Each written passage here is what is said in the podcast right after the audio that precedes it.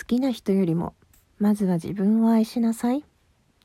僕は数年前からずっと人を好きになる前に自分を好きになる方が先と言い続けています。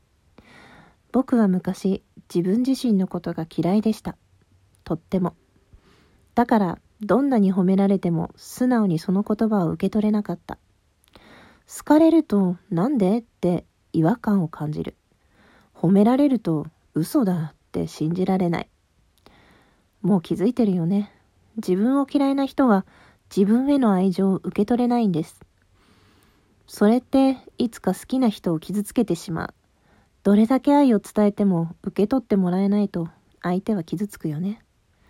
好きな人からの愛情を素直に受け取ってありがとうって言えるようになろう。あなたの好きな人の愛情をちゃんと感じるために、まず一番最初に自分を好きになろう。きっとあなたならなれるよ。本日紹介したのはこちらの投稿です。恋や人生の投稿。自分を嫌いな人は好きな人からの愛を受け取れない。昔の僕はそうだった。褒め言葉も好きだよって気持ちも嘘だって信じられなかった。それって好きな人たちを傷つけてしまうよね。だって与えた愛情を受け取ってもらえないんだもん。だから僕は好きな人たちの愛を受け止めるために自分を一番最初に好きになってほしいな、そう思ってますっていう風に書いてあります。本当そうですよね。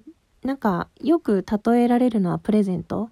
相手にプレゼントするときに自分のもらって嬉しいものとか自分の好きなものをあげるよねって、自分も欲しいなって思えるものじゃないと嫌でしょ。